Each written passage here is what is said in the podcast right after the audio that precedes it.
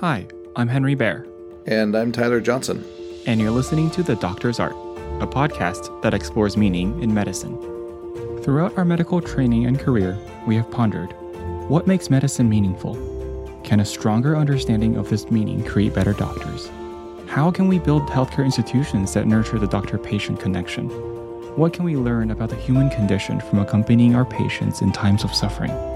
In seeking answers to these questions, we meet with deep thinkers working across healthcare, from doctors and nurses to patients and healthcare executives, those who have collected a career's worth of hard-earned wisdom.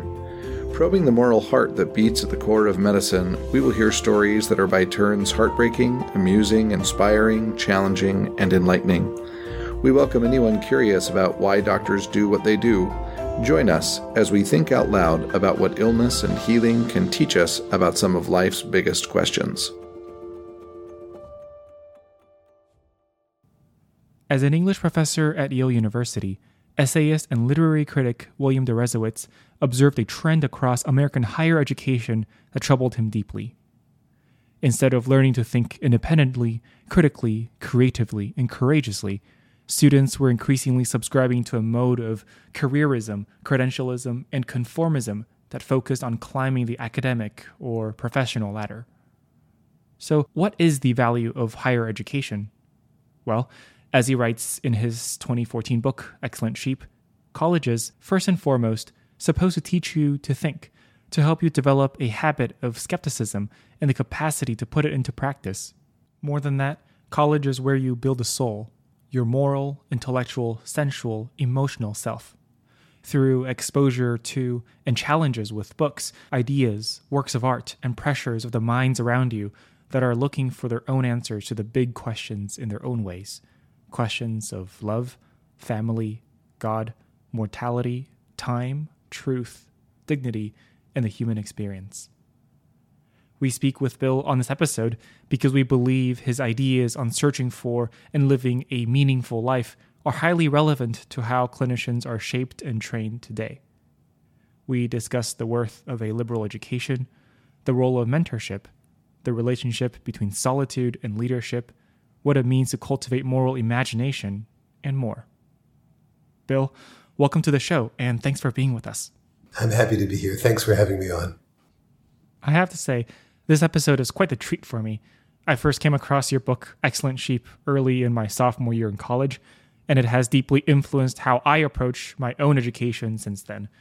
I credit it with giving me the fortitude to pursue my studies in classics and medieval literature during university, a decision I always look back on with fondness and gratitude.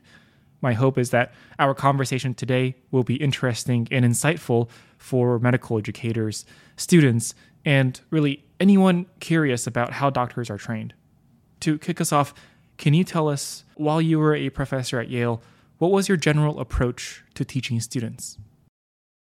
Well, I don't think I ever consciously formulated an approach, but certainly I think some of the most important things about the way I went about my job were, first of all, treating my students like human beings, regarding them as human beings, as opposed to, just vessels to put information into, or people whose relationship with me was exclusively confined to the classroom and, the work they did for the course. I cared about who they were. I cared just on a human level, but I also felt that what I was doing as a teacher address them in their, I don't want to use grandiose language, but address them in their full humanity. In other words, I wasn't in the business of training future specialists. And even to the extent that I was, I felt that college is about more than just learning a specialty. I encouraged students to come and talk to me during office hours. I didn't insist on it. But when they were interested in doing so, and I created a tone that was welcoming, I enjoyed having open-ended conversations with them. And a lot of students over the years wanted to do that because, young people are looking for a lot of things, I think, from a potential mentor. They're looking for a sympathetic ear, but they're also looking for someone who can help them think through the questions that naturally arise at that time of life. And this is the second thing that I would say about my approach as a teacher, both in office hours and in the classroom, It's that word questions. Again, people have said this before. To me, education is not about information transfer. It's not filling a bucket. I mean, obviously that plays some role. But I mean, I think in college, and certainly if it's a decent college, the student should be responsible for most of that themselves. The job of the teacher is to ask questions that open up a student's thinking. And the job of a mentor is to ask questions that opens up a student's thinking about their own lives, right? So there's a misconception about what you do as an advisor, what you should do. You don't tell students what to do. You ask them questions that help them think through the problem themselves. As a student I quote in Excellent Sheep said about one of his teachers, she asked me the questions that lie behind the questions. Like students might come in, an undergraduate might come in and have a question about their course schedule for the next semester or something like that. Or about different majors, you know, if they're freshmen or sophomores, about different majors. But the bigger questions behind those questions are, what do you want to do with your life? I mean, that's a question that you need to start asking yourself. And there's a certain respect in which parents cannot be the ones to work through that question through with. Yeah, that's actually one point I was going to just point out. It's like many people might hear that and say, why is it the job of a university professor? And I think you're just about to get into that. So why is it that you say that to some degree parents aren't the best positioned to posit these questions? And let me say, first of all, I mean, I didn't see this as my job with every student. Like I said, I thought it was my job to make myself available for that. Parents are too invested in the answer. That's the basic problem. Parents have their own ideas.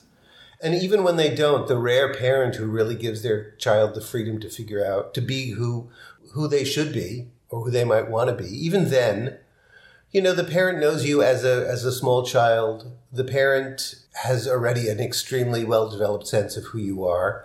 And it's very liberating and very important for young adults to have relationships with sympathetic older adults who haven't already formed opinions about them.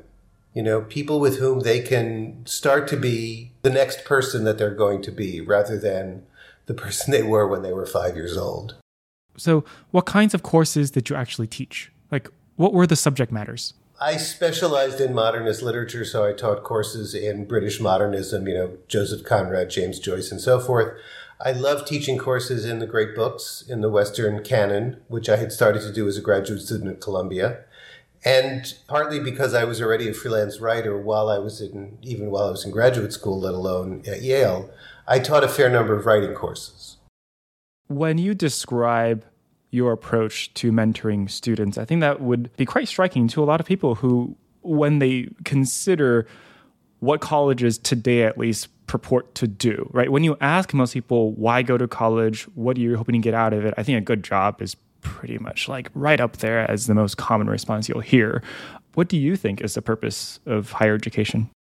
I don't think we can talk about the purpose. I think higher education serves multiple purposes, and I think it should serve multiple purposes. And one of those certainly should be helping you to get a better job. And I would say that even if college weren't as expensive as it is.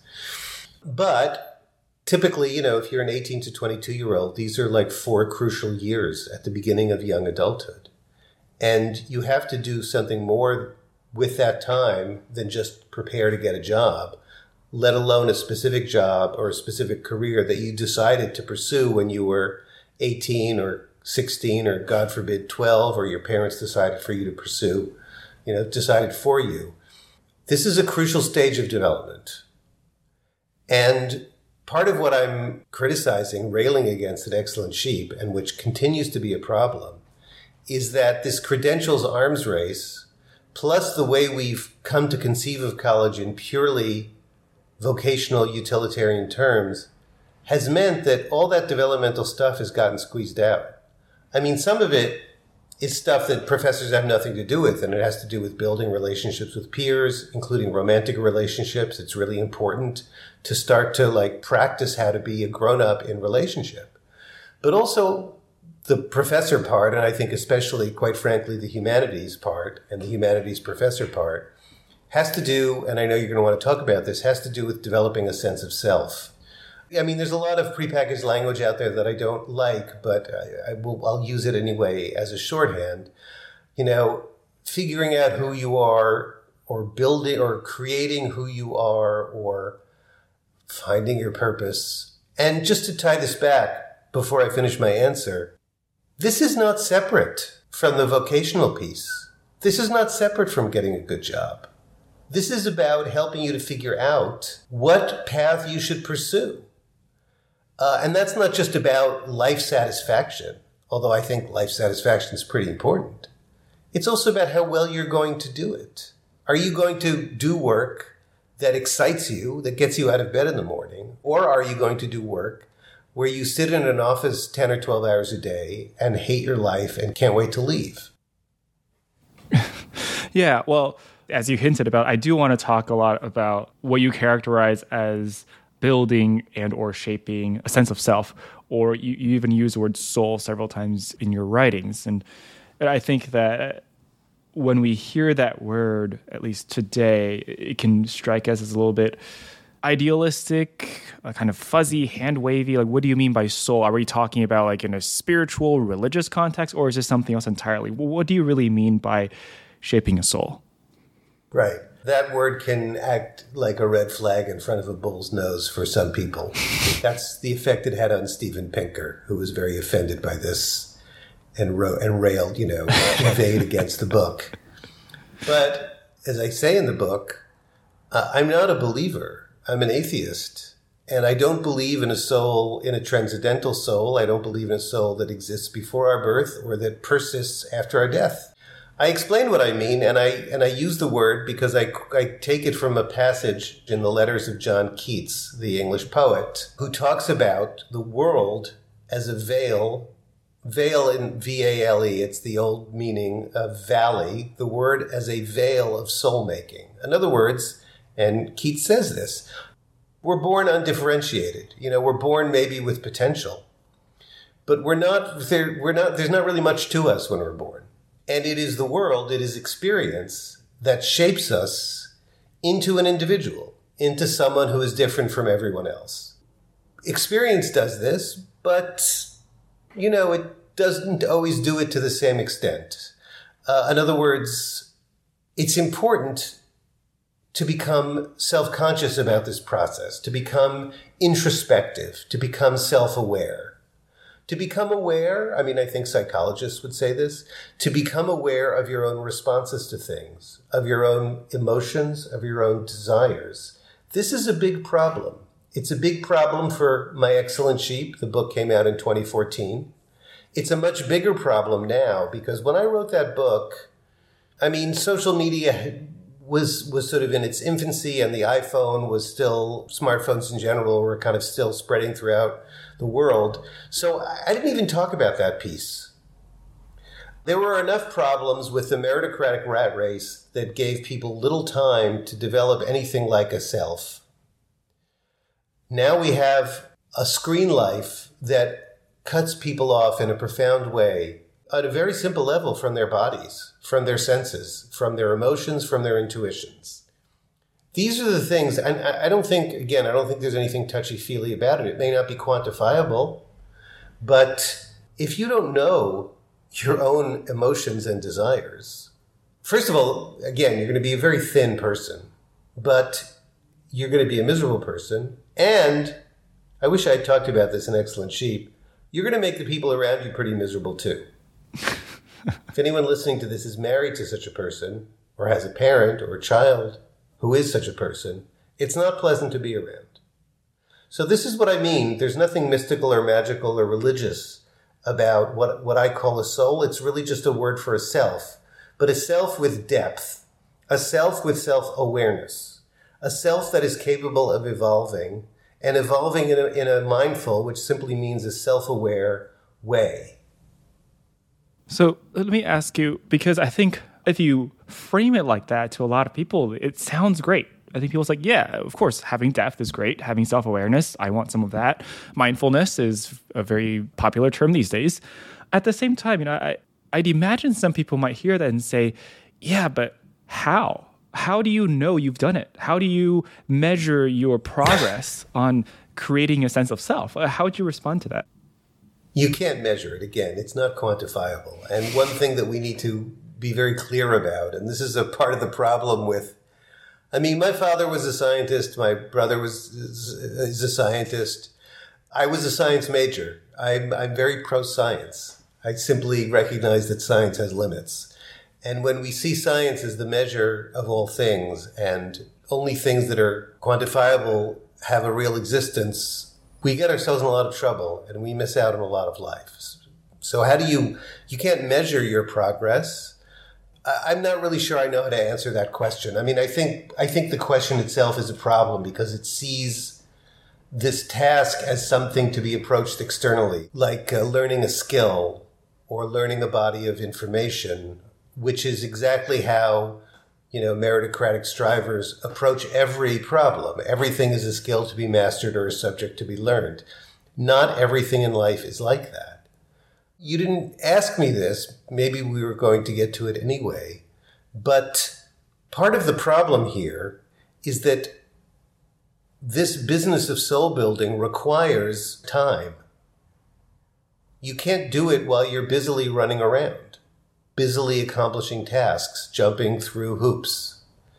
It's something that happens through undirected reading, through undirected conversation, and through, you know, undirected introspection, unplanned introspection. You don't mark out 30 minutes a week to engage in introspection. You give yourself the time to whatever it is that works for you, you know, go for a walk or, I mean, anything where you are not engaged in goal-oriented activity. And then I think, you know, to a certain extent, it just happens naturally at that point, especially when you're young. Because young people have questions about life that they're going to ask unless they're prevented from doing so, which we've gotten very good at preventing them from doing. Yeah, I want to go back to something you said, which was that approaching the world trying to quantify everything, thinking that science is the highest mode of knowledge, has its limits.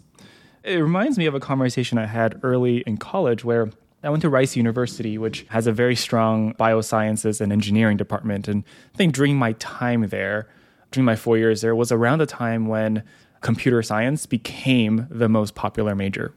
And I remember having this conversation because at the time I had no idea what computer science really was. And I remember one of the seniors I talked to say that they loved computer science because it allowed them to reduce everything to algorithms. Like everything in life becomes an algorithm, and they loved it. They love that it is understandable. People's interactions became algorithms. The markets became algorithms. Everything became, you know, just so easily. You can lay it all out, right? And it takes the emotion out of it. And of course, like, I think it's really easy for us. I mean, I intuitively, that something feels wrong when I hear that. But I'm hoping you can expound upon that. Like, what exactly are we missing if we take a scientific view of the world? Right, scientistic rather than scientific. That's right. Scientistic meaning the belief that science can address all problems. First of all, I hope that it's intuitively obvious that that's a psychotic way to behave. But what I would say fundamentally, what I would say just to reduce it to its simplest terms, what science and quantification and algorithms and objectivity cannot capture is our values. Right? They do not enable us to value things, meaning they do not enable us to decide what is more important to us than other things. You can give me a utilitarian calculus, but even behind utilitarianism, there are always values. You actually don't avoid the problem by trying to take a utilitarian approach. Or in other words, you cannot take yourself out of the equation of conducting your life.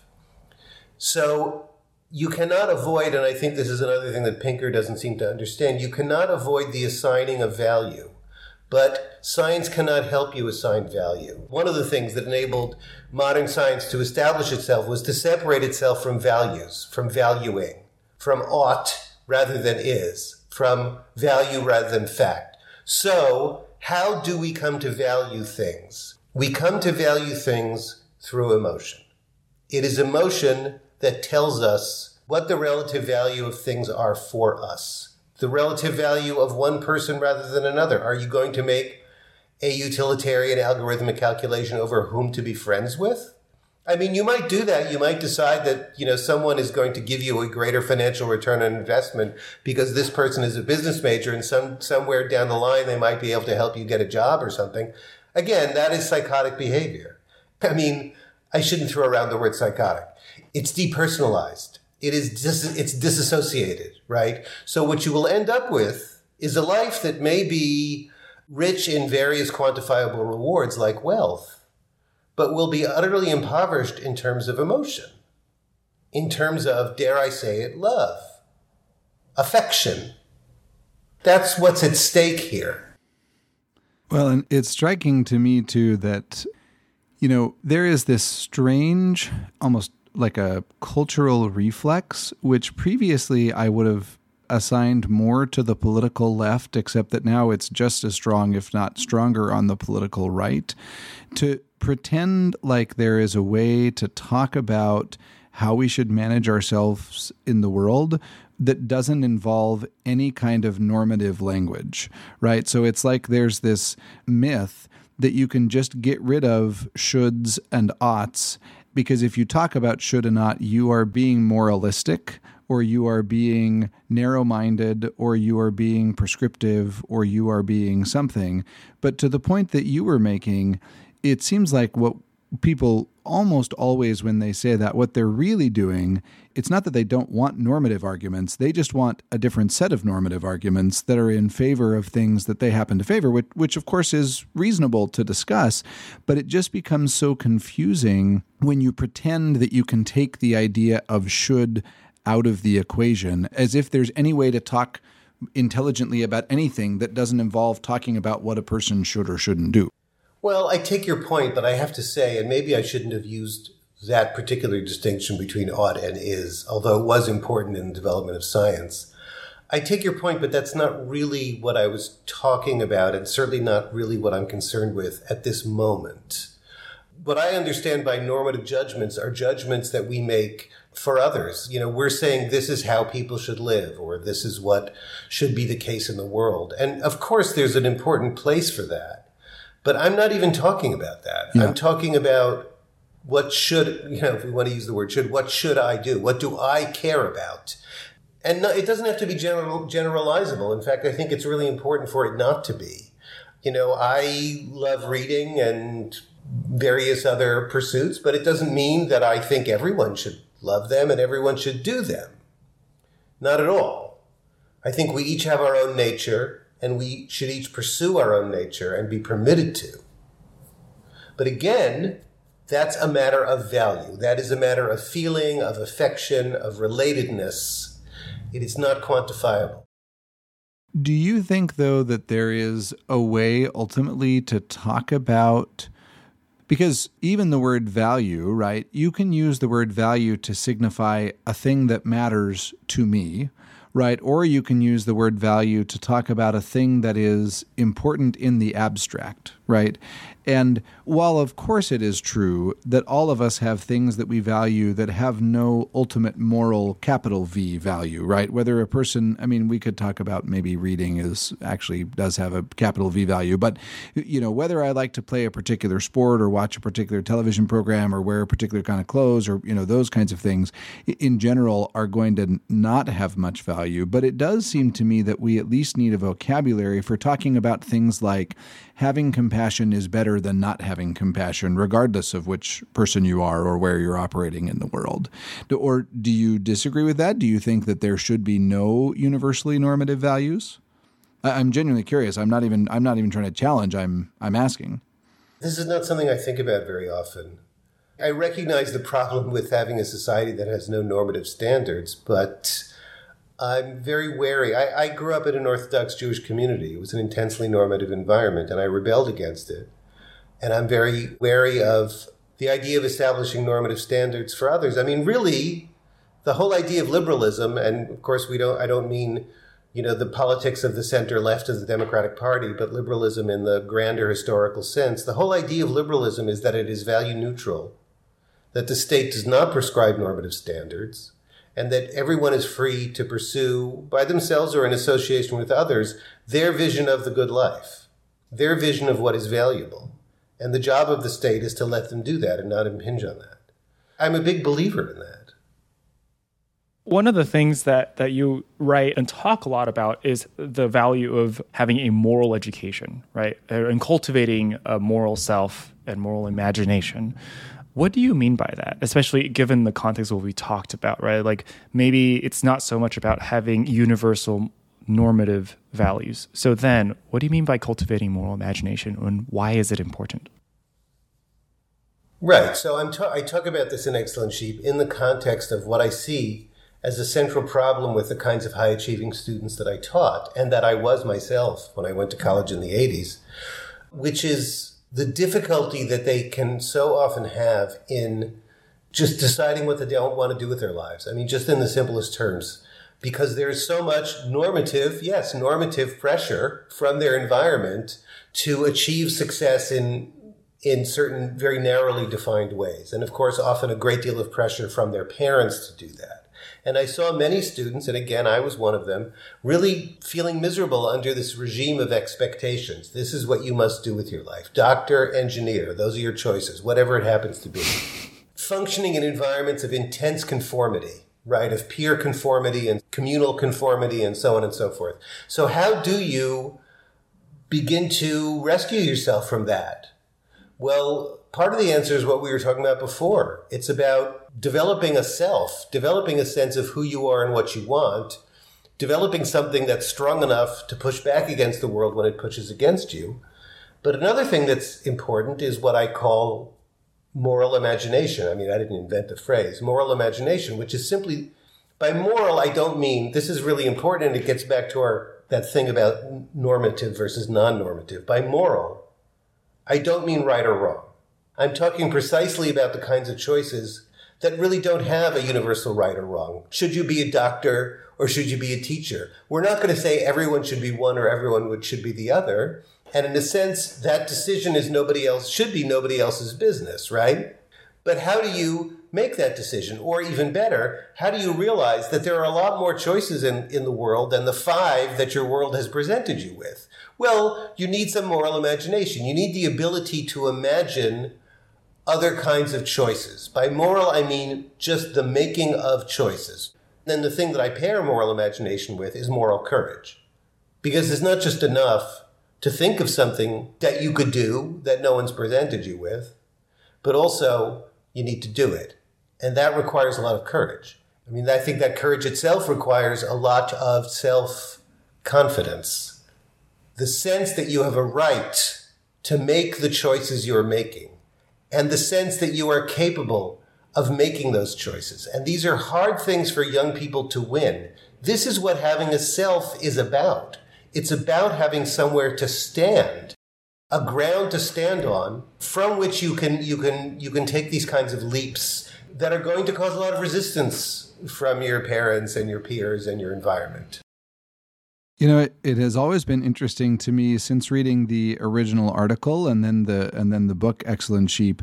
One of the things that strikes me as so interesting about it is that I think it is true that if you go to any major college campus, certainly elite college campuses, at least the ones where I've spent a lot of years, I think that most students, if you ask them, would say, "Oh, my independence is one of my most important values," right? Like, of course, I'm not letting anybody else tell me what to do. I'm just doing the stuff that I want to do because it's the stuff that I want to do, right? Like, there is a sense, I think, among most college students that they are fiercely independent and blazing their own way and all the rest of it. And I think that that's one of the most striking insights from your writing on this subject is precisely that people who are so tightly constrained by academic and institutional and societal expectations, and in fact, that is largely how they get to elite institutions of learning in the first place, but they're so tightly constrained that they have ceased to notice the constraints in the first place. Does that sound about right? I was not aware of this. I will be perfectly honest with you. I don't think I've ever asked students that question, nor have they ever volunteered an answer. I certainly believe you because I think young people like to believe that about themselves. They like to believe that they're nonconformists, that they're rebels. We also live in a society in which everyone is encouraged to think of themselves as, these desperado revolutionaries.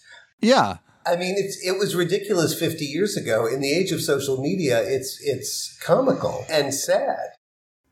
Henry, does that track? I mean, I think if I were to go around to most students on campus here and say, you really strike me as a sheep. You're just kind of following the crowd. I mean, that would not go over well, Henry. Does that? No, not at all. Yeah. I think people like to think that they are, standing up to the powers that be, right? And I think that's why, especially this is at elite universities. I spent the last 6 years at Stanford, granted in the graduate schools, but I interacted with undergrads a lot. That's why I think there's so much involvement in social justice, for lack of a better term. And a lot of that is good, well-intended. But I think that's sort of a way for them to express how nonconformist they are. But actually, it's kind of an interesting segue because, Bill, you also wrote a piece on leadership and solitude and how elite institutions have been thinking about this in a way that's not actually conducive to what leadership actually means for students. Can you share with us, in your view, what does it actually mean to be a leader? Right. So I want to stipulate, I never intended to set myself up in the business of a leadership guru. I wrote an essay in the early days of social media, almost 15 years ago now, about solitude and my sense that solitude was disappearing because of social media. And a friend who was teaching in the English department at West Point saw the piece and shared it with some of her colleagues, and they invited me to come and talk to the plebes, the first-year class, about solitude. And I thought, I'm this pointy-headed Ivy Leaguer. These kids are undoubtedly very different from the ones that I'm used to talking to or hanging out with. I need to figure out a way to reach them by talking about something that matters to them. And I very quickly, just poking around on the West Point website, I saw that leadership really is kind of the holiest word there. But of course, at West Point, leadership actually means something. They're going to be commissioned as second lieutenants and might be going and leading a rifle company or a rifle platoon in combat. Anyway, the talk that I gave, which became this essay, was called Solitude and Leadership. It was really a very simple strategy here. Like, they care about leadership. I'm going to talk about solitude. I want to talk about solitude, so I'm going to talk about solitude and leadership, which required me to think about whether there really was a connection between those two things. And again, it was a really, at base, a very simple argument, which is that in order to be a leader in any genuine sense, you need moral imagination and moral courage, right? You need to be able to go in a different direction and not simply be a functionary, not simply be a bureaucrat who inherits a position and keeps the system going. And if you're going to be able to think for yourself, you need solitude. You need that space, whether that's a literal solitude or just kind of mental solitude. You need that separation. To my great surprise, this peace actually was taken up very widely, not only in the military, but in the business world, even though I have never been a leader, I never want to be. But I think it's because there is so much talk about leadership, and you're asking, especially with colleges, colleges love this word too. They also love to, everybody loves to talk about leadership. Everybody, they want to be a rebel, but they also want to be a leader.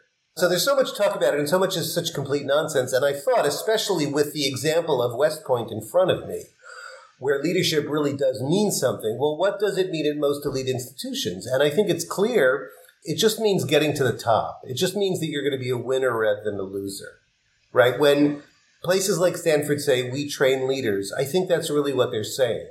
Whether they think they're saying it or not, they're signaling you're going to be a success. It has no reference to anyone else. It has no reference to ideas like duty or self-sacrifice, or thinking about the greater good, or thinking about the good of the people you're leading, which are all ideas that actually are proper to leadership. Yeah, it made me think of I also spent some time at the Graduate School of Business at Stanford, and the actual I don't know if anyone at the business school is going to be hearing this, but the actual motto, the slogan of the school is "Change organizations, change lives, change the world." It's not improve the world. It's just change it. And I always found that to be kind of comical. Run fast and break things, Henry. Run fast and break things. Yeah, you know, it is really interesting. So I'm one of the primary mentors for medical students at Stanford and one of the sort of the core faculty members. And so I end up taking a walk a lot with medical students to talk about various things. And one of the things that I end up talking with people the most about is, in effect, getting them to a place where they will believe me when I give them permission to not, I mean, this sounds ridiculous to say give them permission, but it really is what it feels like, to not have the rest of their life be focused on just achieving the thing that is hardest to achieve. I think that most medical students genuinely start with some kind of altruistic drive, right? Whether it's to do research to find a cure to cancer, or it's just that they want to, you know, be in front of patients, taking care of patients. But at some point, many of us, not them, us, many of us become so engrossed in the race to the top, which at first is sort of intertwined with all kinds of altruistic things or soul-building things or whatever, that then over time, the altruism falls away, the soul-building falls away, and the only thing that's left is the race to the top, right? And that, I think, becomes both empty and corrosive, and I think speaks to the sheep syndrome that you talk about so much in your book, and also makes leadership impossible, right? Because if you become a leader and the only thing that got you to being a leader was that you were the best person at racing to the top, then you get there and substantively you may not have anything to offer because the only thing you remember how to do anymore is race to the top, and now you're to the top, so what are you going to do with it? Yes, yes, yes. And in fact, I devote the last chapter of Excellent Sheep to talking about the fact that our leadership class now for several decades, since the installation of this meritocratic admission system in the 60s, but certainly the leadership class that's emerged, say, since the 90s, is very clearly the adult version of these, adolescent high achievers, with disastrous consequences for every institution and every country that they've been running. And one important aspect of that is what you just said. They don't actually believe in anything. The only thing they believe in is getting to the top. And once they get to the top, they don't know what to do there except stay at the top. The example I like to give, no one was more ambitious than Lyndon Johnson. And he finally gets to the presidency, and high on his agenda is civil rights legislation. And his advisor said, this is going to be really damaging for us politically. And Johnson knew it. He said, we've lost the South for a generation. He underestimated it. But he's like, Robert Caro always quotes this. What's a presidency for? Why did I do this? I did this for a reason. And he did it knowing that he would pay a political cost. But how many people do we see doing that? We saw Liz Cheney do it, and maybe Mitt Romney. Not a lot of other people. And very few people in institutional positions. I mean, look at these university presidents we have now. These are people who it would never even occur to them to take a stand on principle.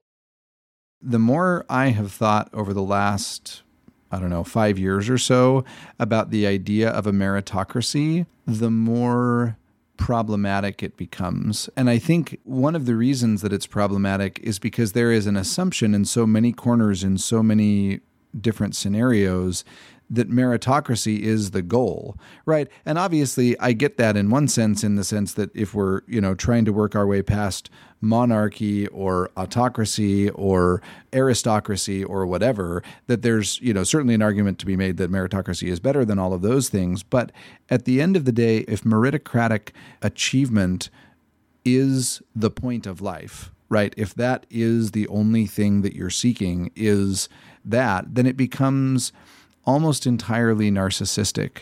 And I think that the point that you're making, which is that, like, I remember when I got to medical school and look, I want to be very open about this, right? Like, my pursuit of, I wanted to get into the best medical school because I wanted to go to the best medical school, right? So I include myself in everything that I'm saying here.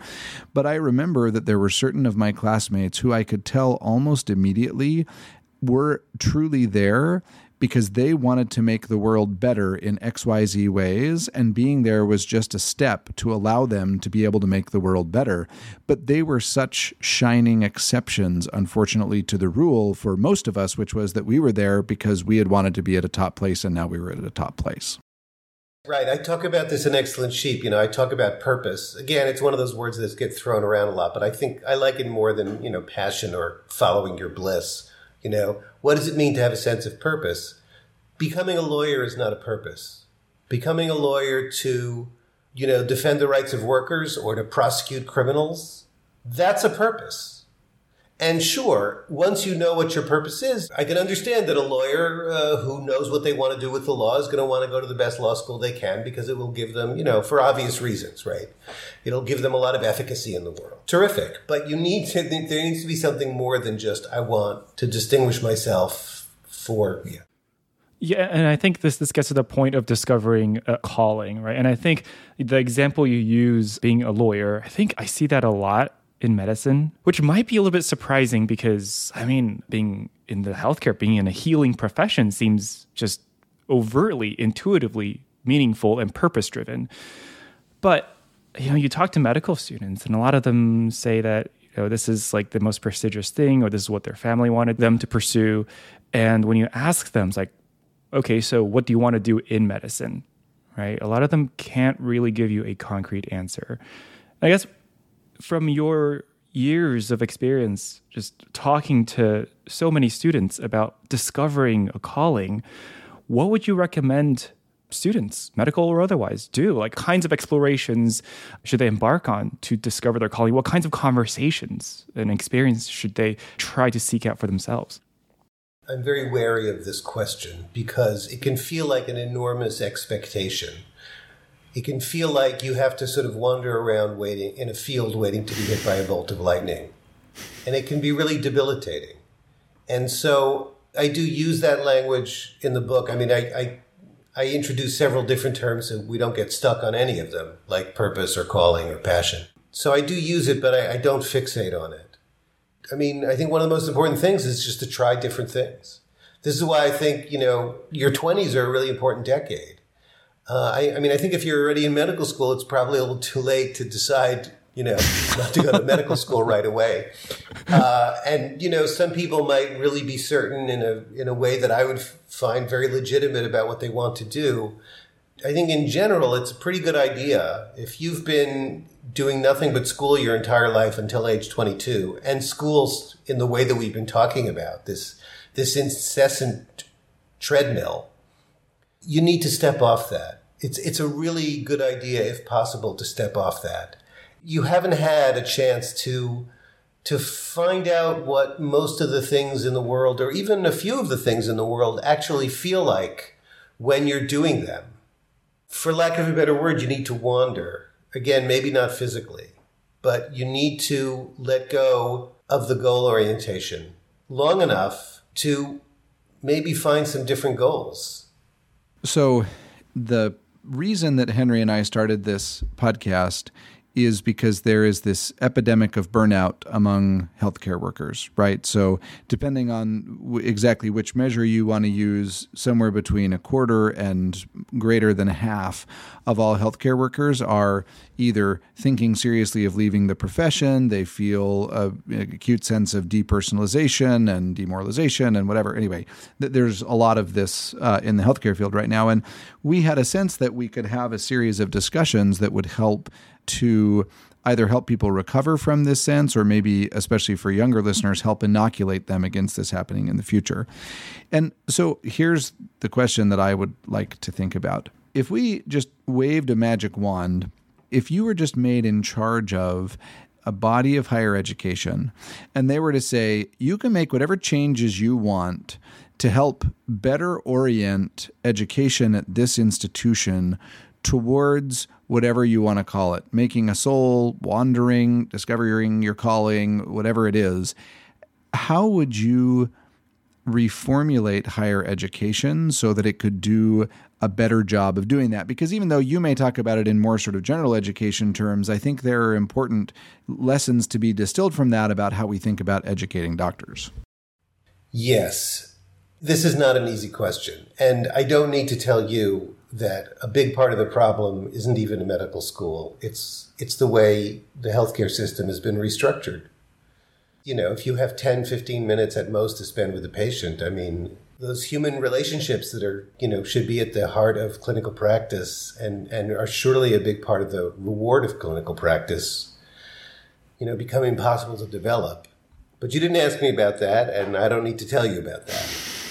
One thing, and this wouldn't really be in the power of the dean, is school's too expensive.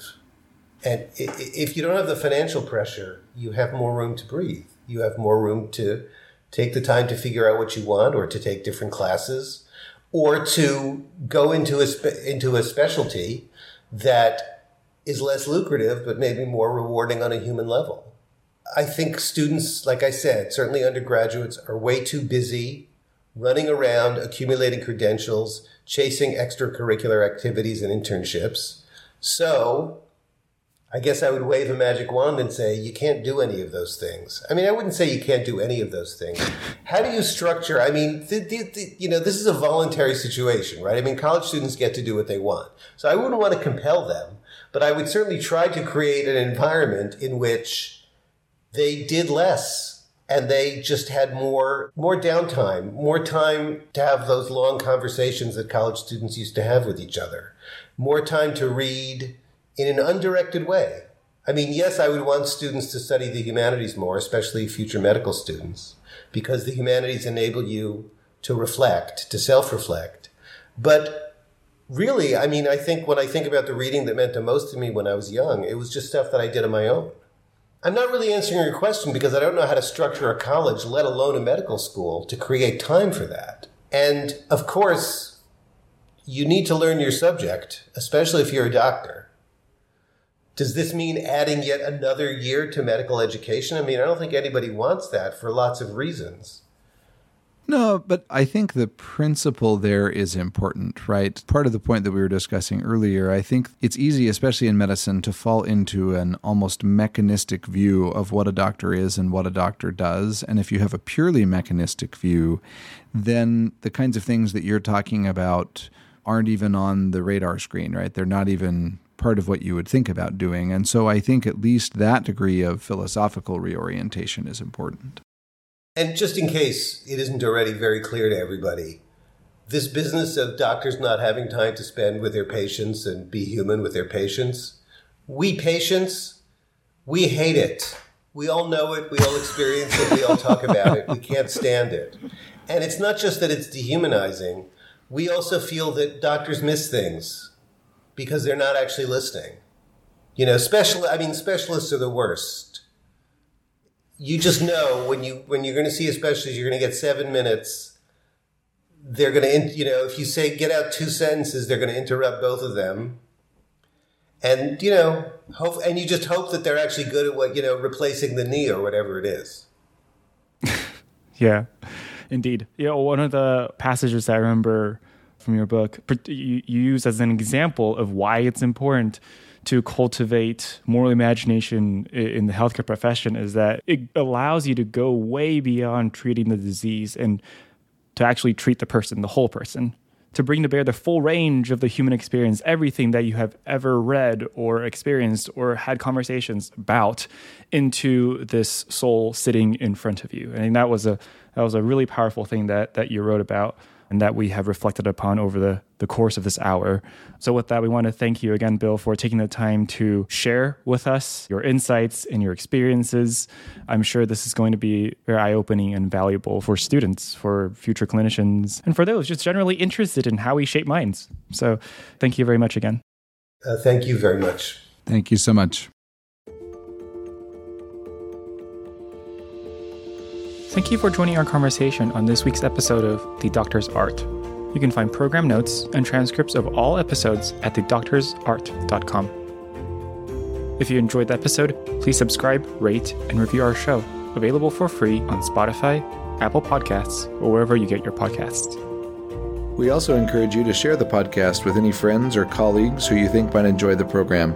And if you know of a doctor, patient, or anyone working in healthcare who would love to explore meaning in medicine with us on the show, feel free to leave a suggestion in the comments. I'm Henry Baer. And I'm Tyler Johnson. We hope you can join us next time. Until then, be well.